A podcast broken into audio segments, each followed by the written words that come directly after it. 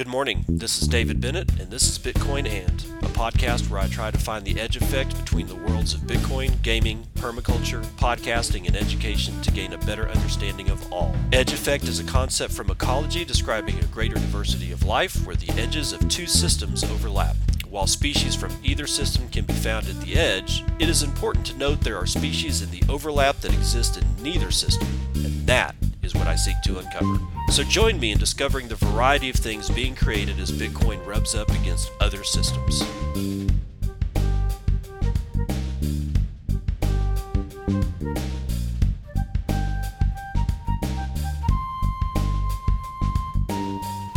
It is 6:06 a.m. Central Daylight Time. It's the 13th of November 2020. This is episode 321 of Bitcoin and Bitcoin Q&A strikes again. Yeah. I like it seems like almost every day now. But he has put out a tweet on November the 12th for Bitcoin Privacy Guide, a beginner's guide to Bitcoin privacy. So if you want to be private and you're a Bitcoiner, you probably need to check out at BitcoinQ underscore A. Or you can just go to well, bitcoinprivacy.guide.guide, like a guide, you know, somebody who takes you through the forest of the trees and all that kind of shit so you don't get lost or eaten by wolves. Anyway, here's the intro for Bitcoin Privacy Guide. We won't beat around the bush. Bitcoin privacy is not easy, especially for newcomers. Comers, there are many pitfalls in which you can trip yourself up.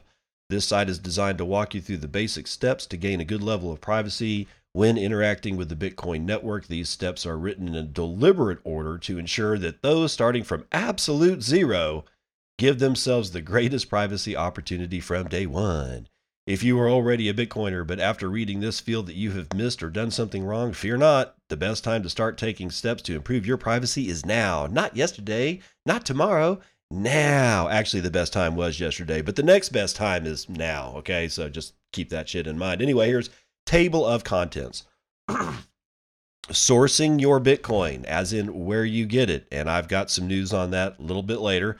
Securing your Bitcoin, segregating your Bitcoin, scrutinizing your Bitcoin transactions, separating your Bitcoin from its past, safeguarding your Bitcoin, spending your Bitcoin, and supplementary tools. And then he's even got a, uh, a little tab here or tab, a link here for pull requests where he says pull requests and suggestions are welcomed. So if you go through this guide, again, it's bitcoinprivacy.guide. But let's see, just, I'm just going to go over to sourcing your Bitcoin subtable of contents. Why no KYC? Where to buy? No KYC. Other options and trade offs. this looks as usual when it comes to things out of Bitcoin Q&A, this looks really comprehensive. I highly recommend taking a look at it.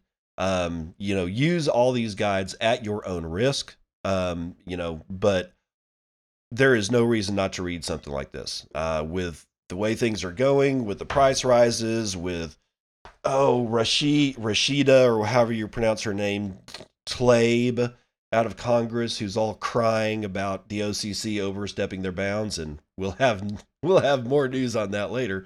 Um, yeah, it's it's going to be more important than ever that we get all of our ducks in a row, not just running our full nodes, not just hooking up our hardware wallets to our full nodes, not just. I mean, we got a lot to learn.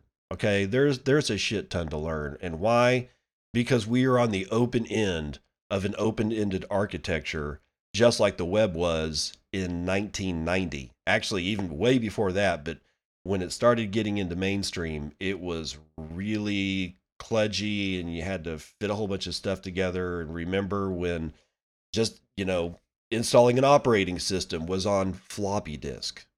For those that you for those of you who don't remember that, yes, like I would get Windows on like floppy version of window Windows would be on like 20 different disks. Serious, I'm, I'm not lying. So were video games. You had to install your own drivers by hand. Stop bitching, okay? Because the way Bitcoin is going to work in the future is, I think, as easy as it is working the World Wide Web and installing software is today.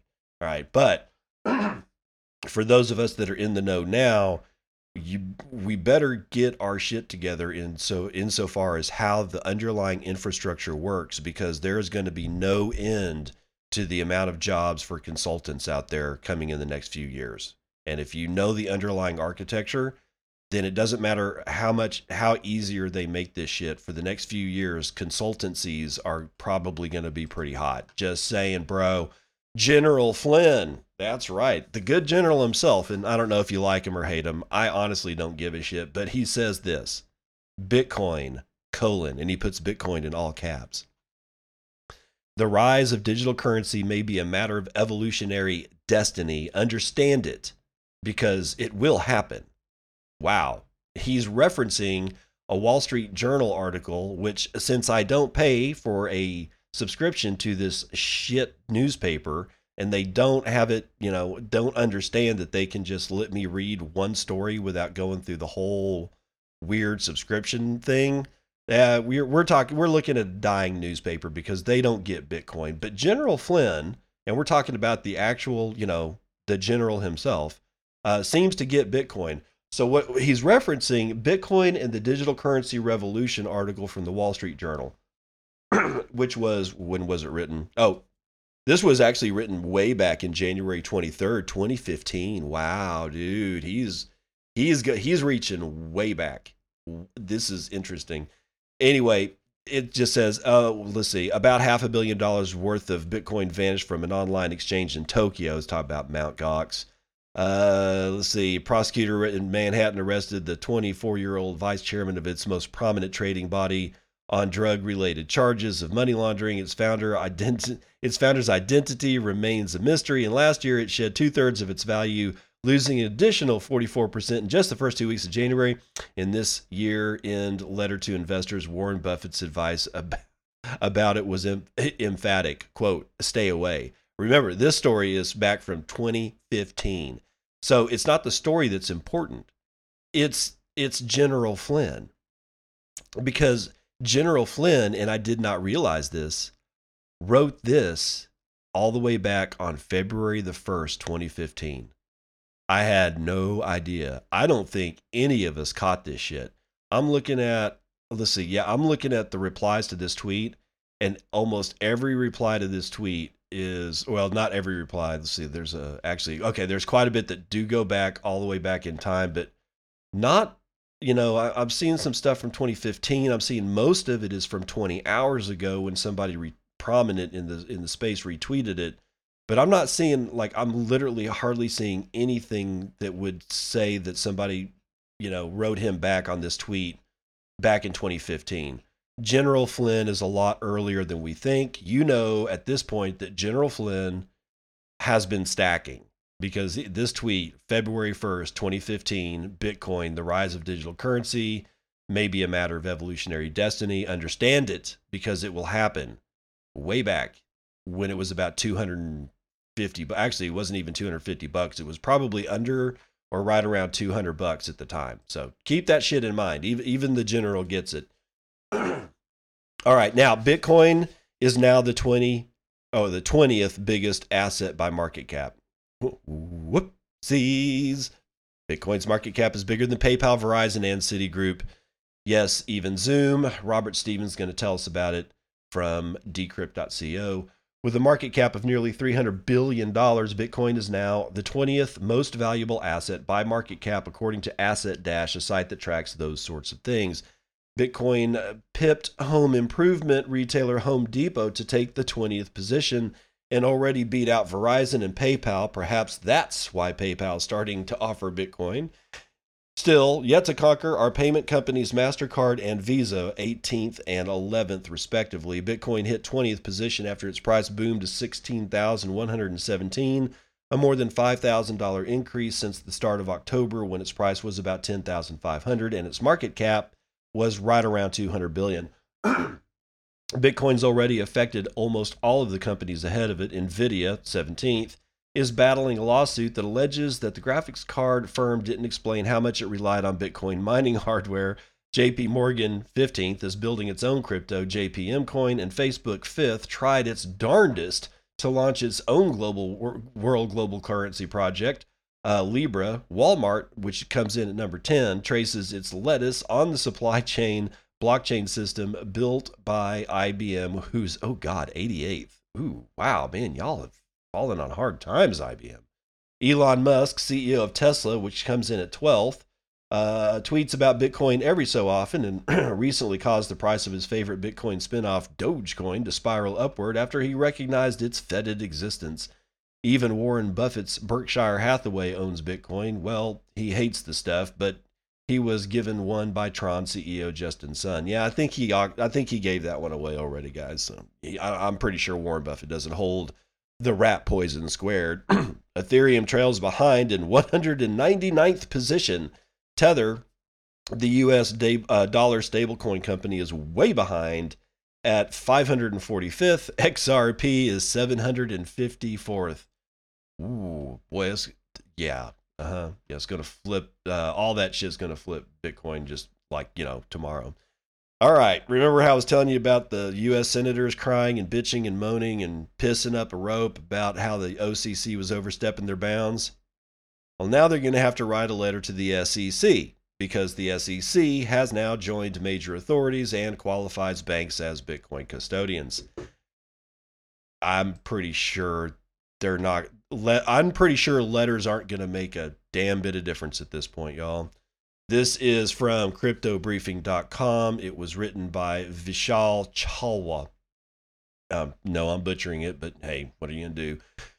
The Securities and Exchange Commission, or the SEC, now qualifies U.S. banks, broker dealers, and registered future commission merchants as custodians for digital assets, including both cryptocurrencies such as Bitcoin and tokenized securities. In July, the OCC, or the Office of the Comptroller of the Currency, allowed U.S. national banks and cooperative banks to provide custody of cryptocurrencies. While the decision was a favorable step for adopting Bitcoin, there was still a lack of clarity about the custody of cryptos that may be considered securities. Such tokenized securities fall under the SEC's jurisdiction. The regulator finally weighed in on the issue by releasing a public statement on November the 9th. In the statement, the SEC clarified that it recognizes all U.S. banks as qualified custodians for digital assets under the Investment Advisors Act. Here, the Commission has extended the same custody rule for securities to digital assets like Bitcoin. SEC's custody rule requires that registered investment advisors, or RIAs, have custody of their client assets, funds, and securities with qualified custodians. A qualified custodian is an institution that is allowed to hold assets like securities on behalf of their investors. Under the rule, the SEC recognizes financial institutions that can function as qualified custodians of clients' assets. This includes banks, broker dealers, and future merchants. Such institutions meet strict compliance requirements set by the SEC. Quote The SEC staff is issuing this statement to encourage interested parties to engage with the staff directly on the application of the custody rule to digital assets, the document reads. Besides the aforementioned institutions listed by SEC, United States, the U.S. states also trust companies to function as qualified custodians of client assets, including SEC. Oh, sorry, cryptocurrencies. The SEC is further exploring if state chartered trust firms can provide adequate digital asset security or even better than those provided by banks. Quote, in what ways are custodial services that are provided by state chartered companies equivalent to those provided by banks, broker dealers, and future commission merchants? in what ways do they differ? asked the SEC staff in a released document. The the custody of financial assets is a complex subject for regulators in the context of digital assets and cryptocurrencies. The law is still in its early stage. By inviting public comments, the SEC is finally taking the initial steps to build digital asset regulations. All right, so they're at the they're at this stage where after the OCC has taken their view and made that public not once but twice in two different interpretive letters now the SEC has stepped in and are backing, basically backing the OCC's claim, which is going to make banks much more risk. Uh, le- they're going to make them much less risk adverse to this entire industry, which means that if they're going to offer custody, it's not like they're going to start asking people that are already in the know to pull their Bitcoin out of their hardware wallets or transfer it from one place to their bank no, they're going to start selling this shit. That's what's going to happen. Banks are going to start selling this shit. And whoever is the first bank to do that, guess what happens to the price? Because they're going to be taking liquidity off of the market, right? They're going to be pulling it into their, they're going to be buying it out in the open. Now, they probably won't market buy it, but they'll OTC it or something like that. and they're going to get their hands on it. They're going to custody it and then they're going to sell it as a service to their customers, which means that now you've got all the banks and whichever is the first domino to fall, it doesn't matter. They're all going to end up falling and they're all going to start buying Bitcoin at once. What does that mean? Sell, sell, sell. Yeah. Uh, yes, that is exactly what that means. So buckle up. I don't know what to tell you. Now, this feeds right into this is basically a huge slap in the face to one of the most well respected money managers and hedge fund managers and investors of the whole world who, when he opens his mouth and says stupid shit, well, apparently everybody listened for about a second and a half because the response to Ray Dalio is banning Bitcoin is a game of whack a mole. Shade Fadil Pasek is writing this for cryptonews.com, and he's writing it when? Yesterday. Following a statement by Ray Dalio, American billionaire investor, founder of major global investment firm Bridgewater Associates, that governments would outlaw Bitcoin should it get too big, multiple responses came out of the cryptoverse on why this is impossible or at the very least highly unlikely. And now with the SEC saying shit, I think Ray Dalio has has basically been essentially shut the F up in if Bitcoin becomes material, the governments won't allow it. I mean, they'll outlaw it, said uh, Dalio in a November 7th interview with Yahoo Finance. They'll use whatever teeth they have to enforce that. The governments will for, would forbid people to transact in Bitcoin, putting people in a position where such a transaction might be a felony, argued the investor. Meanwhile, according to Parker Lewis, head of business development at Unchained Capital, Bitcoin cannot be banned. It would be a fool's errand that would set a global hopeless game of whack a mole in motion. He stated that it is irrational to believe that all the people in the world who adopted Bitcoin for financial freedom and sovereignty would simply accept the ultimate infringement of the most basic freedoms it's designed to provide and preserve. Furthermore, quote, setting aside the constitutional issues, it would be technically infeasible to enforce a ban on Bitcoin in any meaningful way. Lewis argues that, quote, the idea that somehow Bitcoin can be banned by governments is the final stage of grief. Oh, right before acceptance. Yay! The consequence of the statement is an admission that Bitcoin works. In fact, it posits that Bitcoin works so well that it will threaten the incumbent government run monopolies on money, in which case governments will regulate it out of existence to eliminate the threat. End quote. Hmm, that's right. Following the interview, numerous other counterarguments came from the cryptoverse stating that the idea behind Dalio's statement is overestimated, unreasonable, even impossible, and that banning it might actually lead to its accelerated adoption. One such commenter is Moon Capital, finding that the threat of governments banning BTC is highly overestimated and not possible or even reasonable, adding that governments have been unsuccessful at banning even those things that exist physically, i.e., drugs, alcohol, prostitution, human trafficking. I mean, come on, the list goes on and on and on and on. And none of them, I'd like, again, I'd like to congratulate drugs and alcohol for winning the war on drugs and prohibition. I'm just saying, man. Per their comments, a person who presents such an argument has already conceded that BTC is the world's most valuable monetary good and understands that BTC will become valuable to such an extent that governments will find it threatening. Furthermore, as Dalio mentioned, the U.S. banning private gold ownership in the 1930s, Moon Capital argued it's because the USD was redeemable for a fixed amount of gold and they needed to break the peg to expand credit, rather stimulate. While today it's not pegged to gold, certainly not to BTC, so they can stimulate as much as they want. Popular generalist investor Lyn Alden, who is also an advisor to Swan Bitcoin, a BTC investing group, seems to agree, saying that it was difficult to enforce the gold ban in the first place. And though governments can ban exchanges and make it illegal to own BTC, which would drive out institutional money and put Bitcoin into the black market, the problem is that large investors and companies already own it. This is my argument, by the way. These include Paul Tudor Jones, MicroStrategy, and Square, as does former U.S. Congresswoman now elected to the Senate, Cynthia Lummis. Others like Fidelity and PayPal are now heavily involved as well. And as its capitalization and institutions' exposures to it grows, BTC will only become harder to ban, says Alden. Quote, Bitcoin is already an unusual asset that grew into the semi mainstream from the bottom up through retail adoption. Once the political donor class owns it as well, they which they increasingly do, the game is basically over for banning it. Trying to ban it would be an attack on the balance sheets of corporations, funds, banks, and investors that own it, and would not be popular among millions of voters that own it, she argued.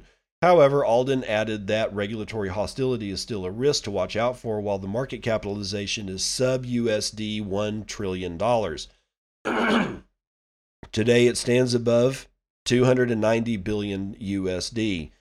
The risk can be managed with an appropriate proportion size for your unique financial situation and goals. Meanwhile, Lewis also stated that when the U.S. Oh, sorry, uh, this Parker Lewis is what they mean. Meanwhile, Parker Lewis also stated that quote. When the U.S. made the private ownership of gold illegal in 1933, gold did not lose its value, nor did it disappear as a monetary medium, but it increased in value relative to the dollar. And just 30 years later, the ban was lifted. okay, so there you go. Now there's there's something that Lyn didn't didn't mention about this this whole thing about the banning. Uh, trying to ban it would be an attack on the balance sheets of corporations, funds, banks, and investors that own it. You're talking about lawsuits. That is exactly what's going to happen, and it will go to the Supreme Court because it's go, it's already gone past the Ninth Court, uh, Ninth Circuit Court of Appeals with oh the the it was the cryptography um, I want to say like Brentwood or uh, Breitbart, not Breitbart, something versus the United States Department of Justice in the Ninth Circuit Court of Appeals in the mid 90s. I want to say it was right 95, but that was when the Circuit Court of Appeals said, no, you know, cryptography is not a munition and, in fact, is freedom of speech. So it's protected under the First Amendment. Likewise, Citizens United argued in front of the Supreme Court, gave corporations the right to spend their money on political ads, you know, basically political donors. Um, if they wanted to donate money to a you know presidential campaign, they could. Uh, the argument was that they couldn't because they didn't have freedom of speech uh, under the First Amendment. Well, Citizens United overturned that and said, yes, corporations are people, therefore they are protected under free speech. So the entire argument for banning Bitcoin is going to come going to come down to a Ninth Circuit Court of Appeals opinion on freedom of speech for the underlying technology, and a Supreme Court argument that came down on the side of people who said that money spending money as they wish is freedom of speech. Both the technology and what Bitcoin actually means to the world, the big, the technology that drives it, as well as the fact that it is money, both those things are protected under free speech in the United States. Good luck banning it. Good luck, bro. Good luck. Two historically rival tribes in Brazil join forces to create a shitcoin to fight government exclusion. I know it's another shitcoin, but this is really weird because tribes, I mean, we're talking like tribes. We're not talking like two, you know, a couple of countries. We're talking about tribes. This is just bizarre. And the fact that they're rivals and they're coming together over a common communication standard money.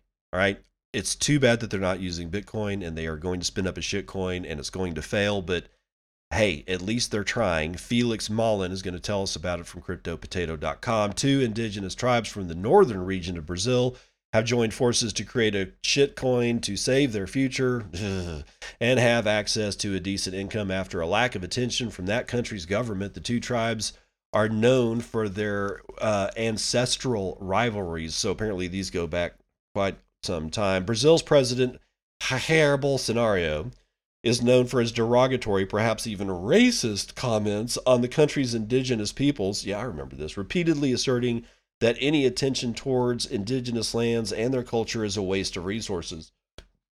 On April the 12th, 1998, he told a Brazilian newspaper or a Brazilian newspaper that it was too bad that the Brazilian cavalry was not as efficient as the American cavalry, which exterminated all of the Indians. Holy God, dude, that's, some brutal shit right there, bro. And during his administration, he has actively worked to diminish the legal benefits of said indigenous peoples. With this in mind, it is not surprising that tribes with ancestral rivalries have come together in the face of a common enemy. However, it is surprising that a cryptocurrency was the binding agent of the historic partnership.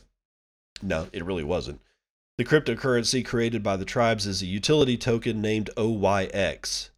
It was created by the native entrepreneur Elias Oyxabaten Surui Sorry, man.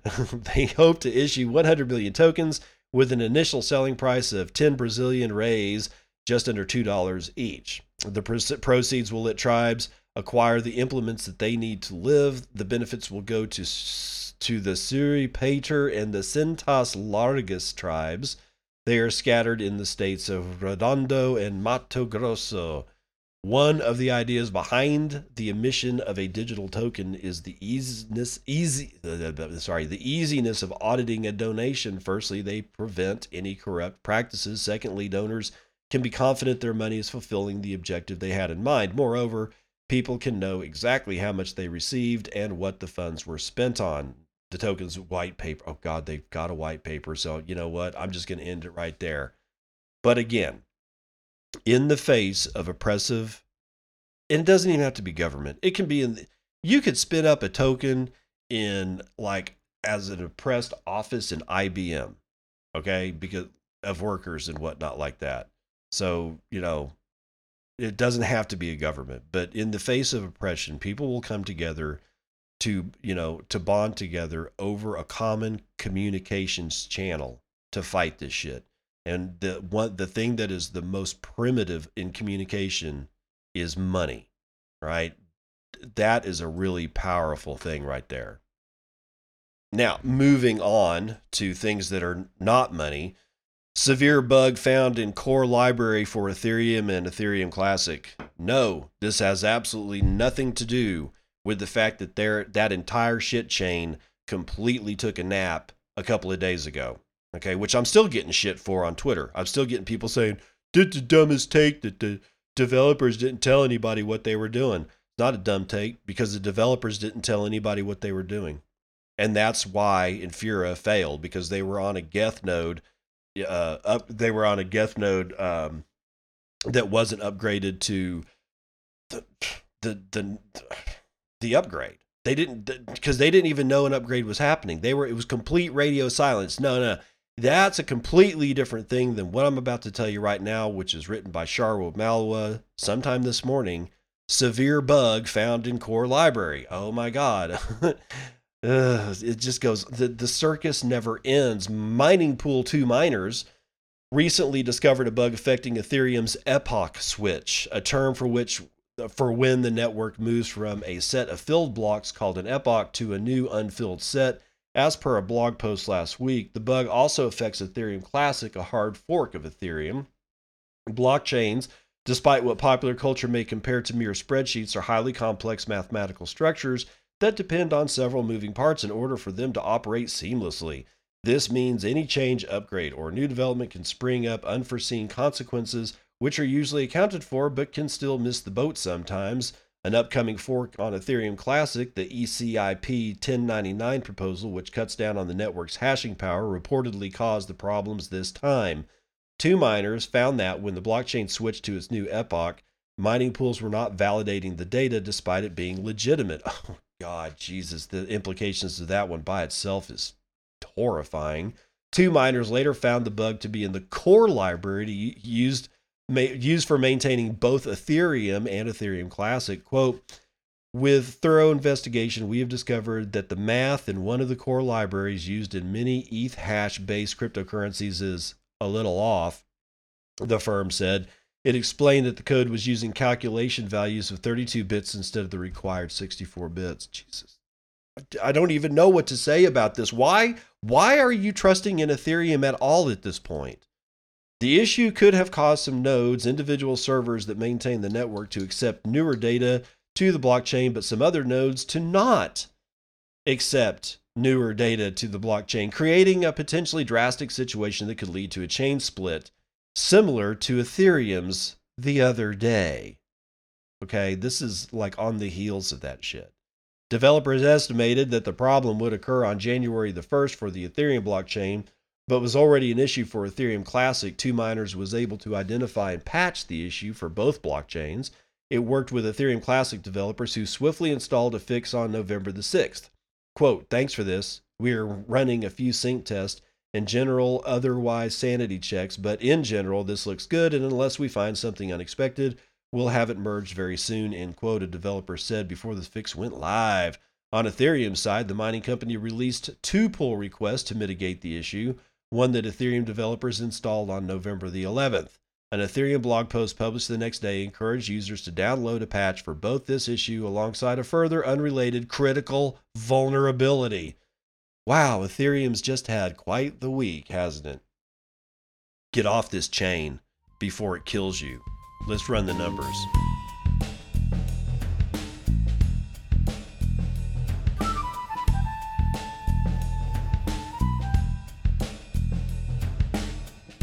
I guess hopes for the vaccine have either been forgotten or fading. Oil is down 1.24%. Brent North Sea is down almost a point. Natural gas is up a little over a point. Gold, however, has rallied by half a point, but it is still under $1,900. Silver is up a half. Platinum is up almost a full point. Copper is up almost a third. Palladium is up a third. Uh, live, livestock. Uh, you want to hear livestock? Well, you're not going to be able to hear it because all their API data is not coming in. So I don't know how much a live cattle or a lean hog uh, is actually going to cost you. But Dow futures up to uh, what? No, three quarters of a point.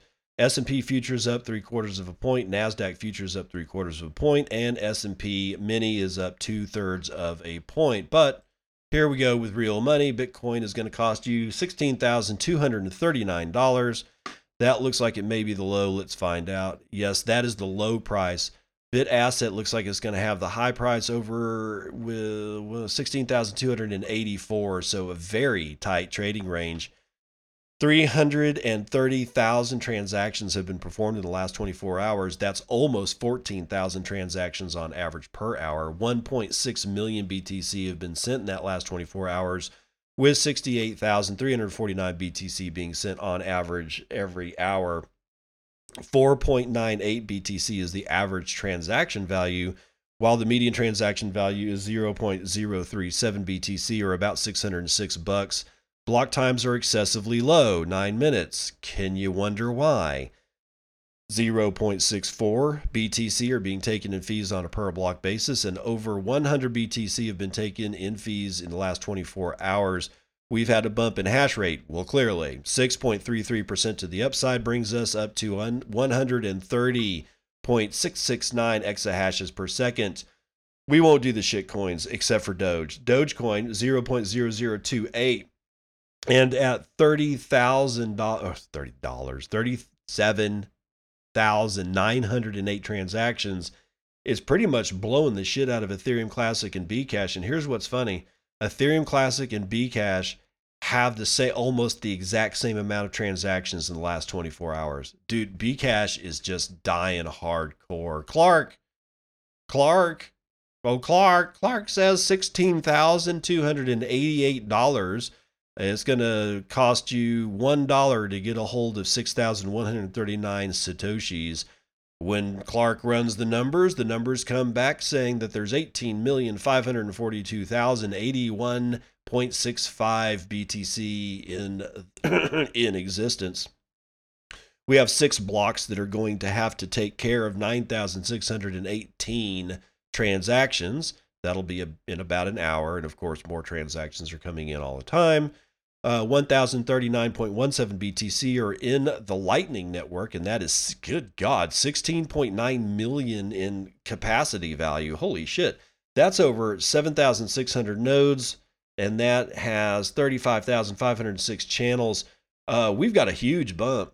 A nice, well, not a huge bump. Uh, over the last couple of days, it has been a huge bump. Tor capacity for the Lightning Network is at 51.1%. So there is 530.54 BTC in the Tor side of the Lightning Network, and that is going to be running over 2,557 nodes. That's going to do it for Vitals.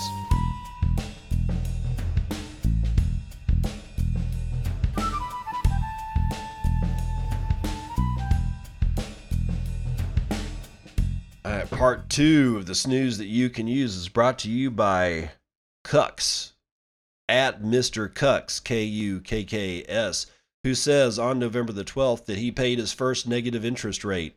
It was more than the 10 years of interest that he had gathered on his savings all put together. Bitcoin can only grow grow in Europe from this. So yeah, no, seriously. So all the interest that he accrued on his principal over the last 10 years was wiped out in a single negative interest payment. Do not think that shit cannot happen in the United States.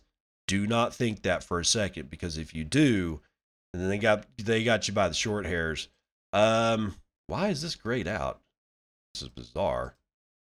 Uh, okay, whatever. Um, I want to. It's a reminder here that Joe Rodgers at underscore Joe Rodgers R O D G E R S is a full blown Azteco vendor. That's Azteco. That's Beautyon's outfit, by the way. If you know who Beautyon is, he hasn't been posted as much lately, but um, if you were there back in the day, you know who Beautyon is. Anyway, he started a company over in the UK called Azteco. That is at A Z T E C O underscore. Go check it out because you can buy non KYC BTC through Azteco. If you want to know more about it, hit up Azteco or or maybe Joe Rodgers will tell you about it. I don't know. I mean, seems plausible anyway. Um, let's see here now. The Bitcoin price has only been higher than 12 God, I blew, I blew that one. Oh well. The Bitcoin price has only been higher than now for 12 days in its history. Joshua Mapperson for Cointelegraph.com says, as of four hours ago, the Bitcoin price, which is currently sitting at 16,320, has only been at this level or higher for 12 days in the coin's entire 4,332 day history, representing just 0.28% of the cryptocurrency's life. Crypto analytics platform Messari published data stating that the closing price had exceeded 16,320 on only 12 other days.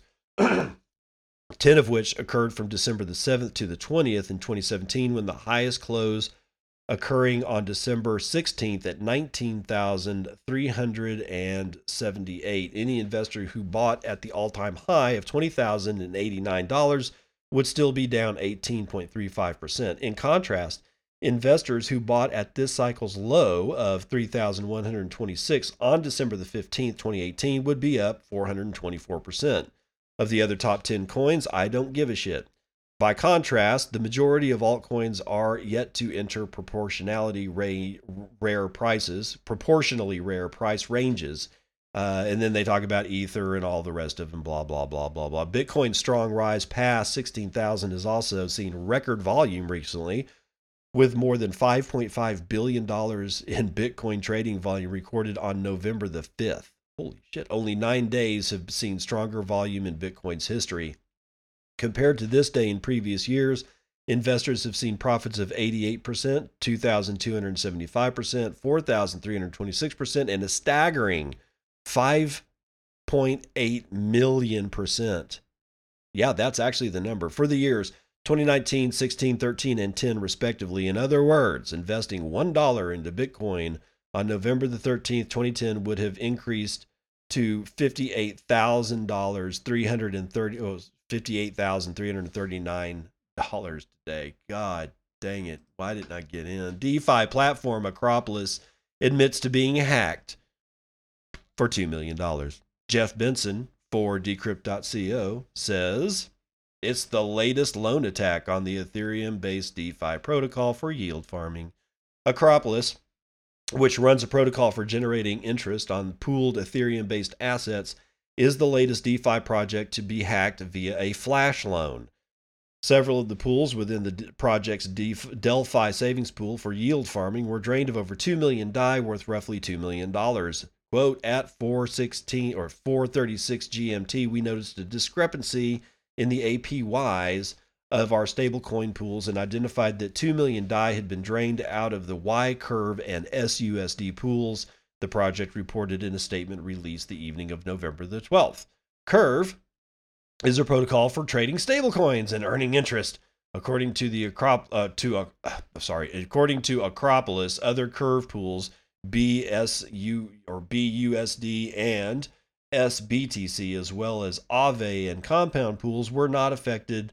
The attacks seemingly come as a surprise for Akropolis, which said the pools had undergone two independent audits. Quote, however, the attack vectors used in the exploit were not identified in either audit, it said. The essence of the exploit in question is a combination of a reentrancy attack with DYDX flash loan origination, end quote. The hacker didn't keep the stolen funds for long, immediately transferring the pilfered winnings to another wallet. Akropolis has committed to reviewing the code and quote exploring ways to reimburse users for the loss in a way that is sustainable for the project, which means they can't do it. While it does so, it's paused all stablecoin pools and says it has informed exchanges of the hack. Jeez, my God Almighty! Late last month, Harvest Finance lost around 34 million in USDC and USDT stablecoin reserves due to a flash loan attack. Earlier in the year, BZX's margin trading platform was the target of a $350,000 exploit. With all that, how is it that you just don't come to the following conclusion? Shows you the stupidity. Yeah, it sure does. It sure does, doesn't it? So, God, oh, God, the pain. Just stop. $300 million in Bitcoin flow to Binance from Huobi as China gets tougher on exchanges. This is from Coindesk's Muyao Shen. As the Chinese government cracks down on several crypto exchanges catering to traders based in China, many of those customers and their Bitcoin have been making their way to Binance over the past few days. Bitcoin flows to Binance from Huobi, or Wobi, reached an all-time high since the Wobi chief operating officer Robin Zhu allegedly went missing on November the 2nd. According to data provided by CryptoQuant, a total number of 18,652 Bitcoin worth nearly $300 million was transferred from Huobi to Binance from that day until November the 11th. Quote, a lot of users want to buy, went to Binance because Chinese users are more familiar with Binance and Binance's executives are all overseas, quote, Colin Wu, a Chinese crypto reporter behind the Twitter account Wu Blockchain told Coindesk on a WeChat message. A spokesperson from Binance declined to comment on any impact China's crackdown could have on its business. For months, Chinese regulators have been clamping down on many crypto trading platforms that cater mainly to Chinese clients. Some of these exchanges appear to have close, albeit informal, relationships with the Chinese government. The whereabouts of Wobi's Zhu remains unclear since rumors began circulating in early November that alleged he was allegedly re- arrested by local officials. Holy shit, that's right. And he hasn't come back? Damn, that's kind of scary. Uh, prices for Huobi token dropped to as low as $3.74 on November the 3rd, which is down 11.3% from $4.22 on November the 1st, according to Messari.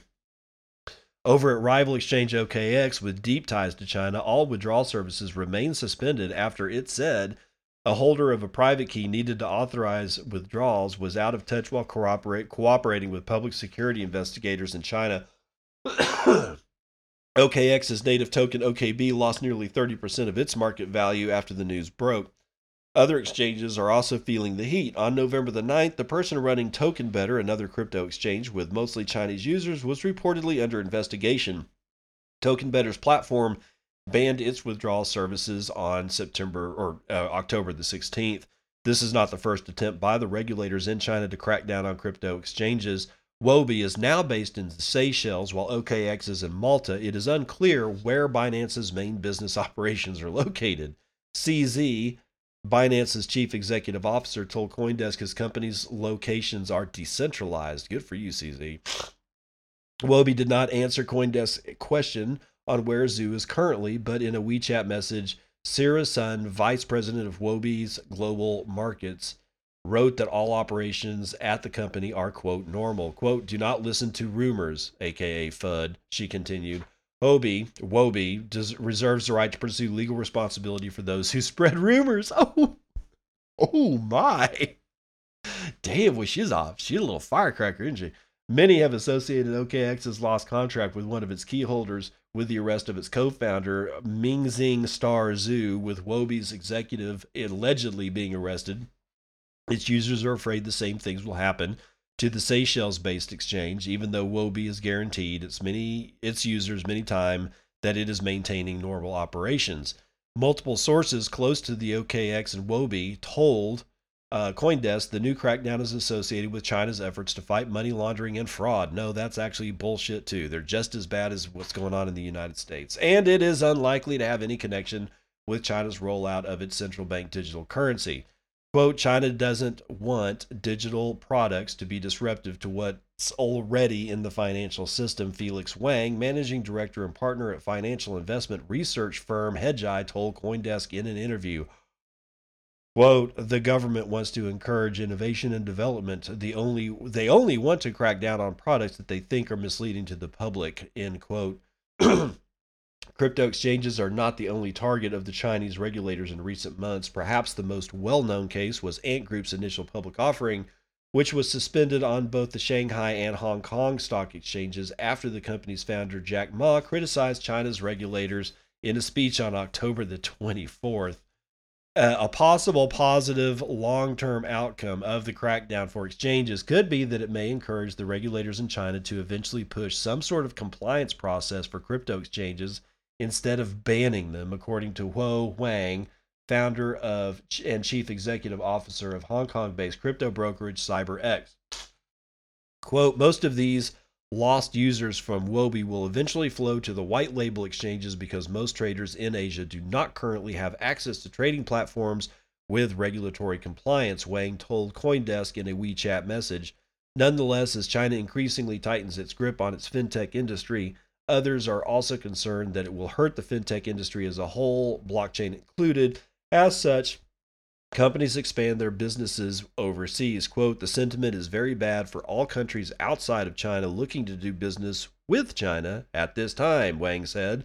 People got worried when China introduced these micro financial regulations. They are thinking now that this is going to be part of a little step of a bigger crackdown on fintech finance related payment, and maybe blockchain. Yeah, you should probably get the hell out of China if you can. I mean, this shit's just going to get worse before it gets better.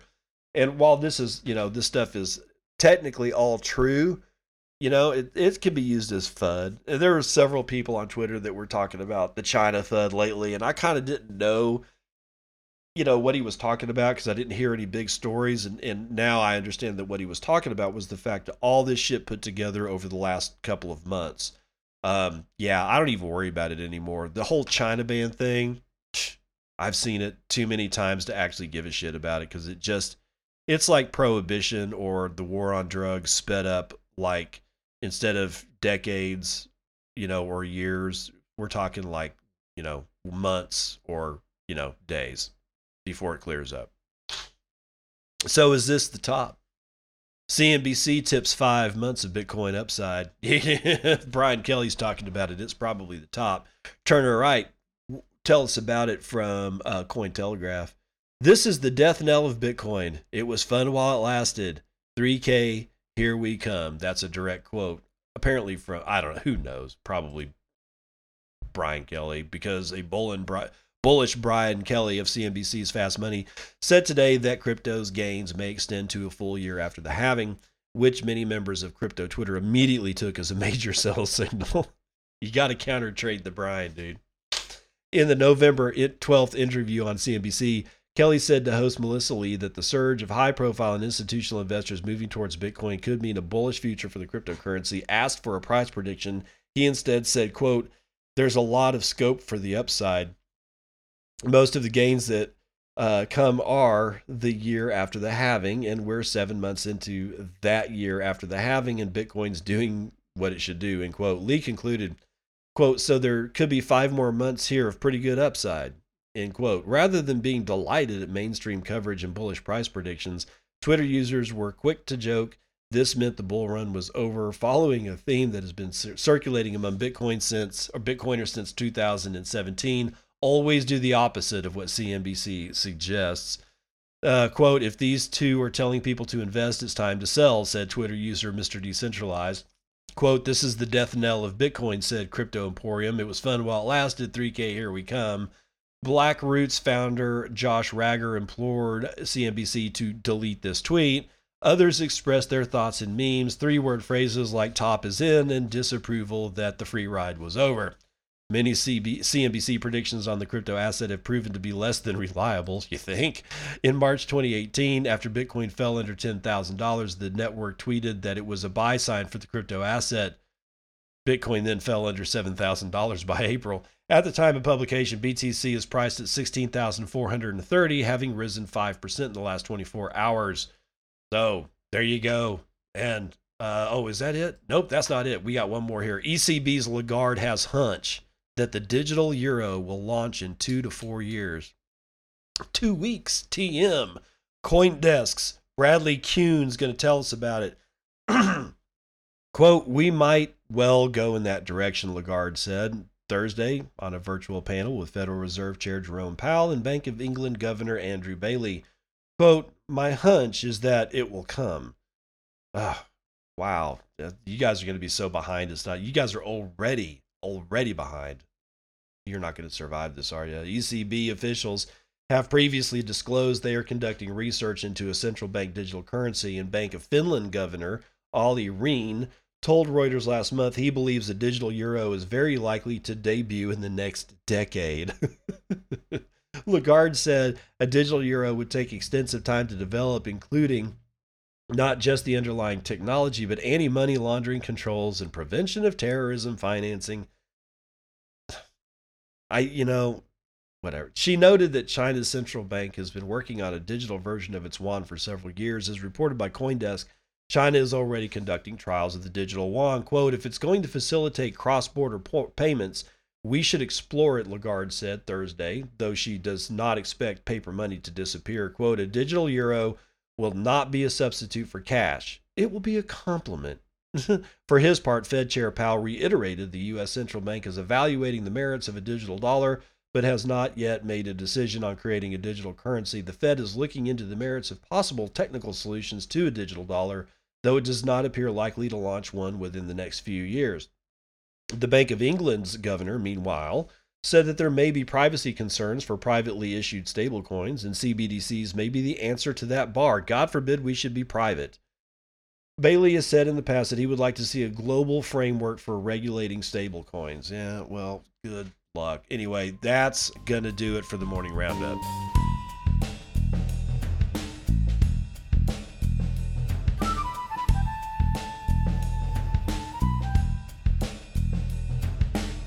Daily Train Wrecked brought to you by Dimitri Kleisure, whatever. Anyways, responding to Brandon Espinoa, who says, Whoa, Adam Curry. I didn't know your podcasting 2.0 project was leveraging Lightning. This is huge news. Wow, Bitcoin maxis need to pay attention. Mm-hmm, that's right, because Adam Curry's podcasting 2.0 is leveraging the Lightning Network and it's doing it in a really interesting way. You should probably go check that out. And all you have to do to get there is go to, I think it's podcastindex.com if that doesn't take you to it, then just Google Adam Curry, C U R R Y, and podcasting 2.0, and you'll you'll find it. You'll figure it out. Anyway, the whole deal here is that Dimitri has some has this to say. He says, "Oh no, Adam Curry, you are a Bitcoin believer? No." My DJ hero from the 80s? No. Discuss the 78 terawatt energy use annually, the 45 minute settlement time, the 12 transactions per second. It uses fucking 761 kilowatt hours per transaction. It's ridiculous. Open your eyes, Mr. Adam Curry.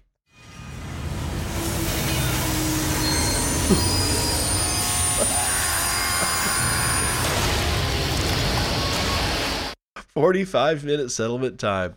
12 transactions per second. 12 transactions per second is actually the only thing that he's got right here, and that's actually a little high. It uses 761 kilowatt hours per transaction. I don't even know what you look that there's your smoldering pile right there. Let's let's go right on into a joke. Holy shit, man. Um do I have one? Oh, wait a minute. I don't. Hold on. Okay, here you go, man. Here, you go. Ah, Dad says, Joke says, I asked the surgeon if I could administer my own anesthetic. He said, sure, knock yourself out.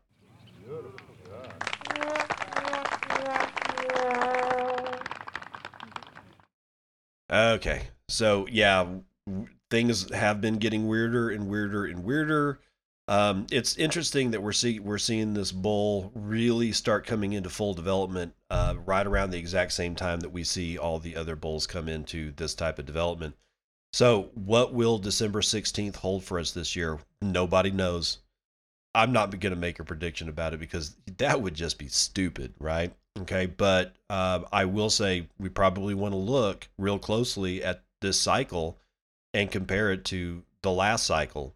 I'm just I'm just saying, and look at like the years of, you know, because traditionally September is a bad year for Bitcoin, and then October starts kind of coming up a little bit, you know, kind of flat lines and maybe a little bit of recovery, and then we get into November and December, and we start seeing some we start seeing some euphoria. So it'll be interesting to see if that pattern repeats, and how many times it repeats on into the future if it does so. Anyway, with that said, I will see you on the other side. This has been Bitcoin and, and I'm your host David Bennett. I hope you enjoyed today's episode, and hope to see you again real soon. Have a great day.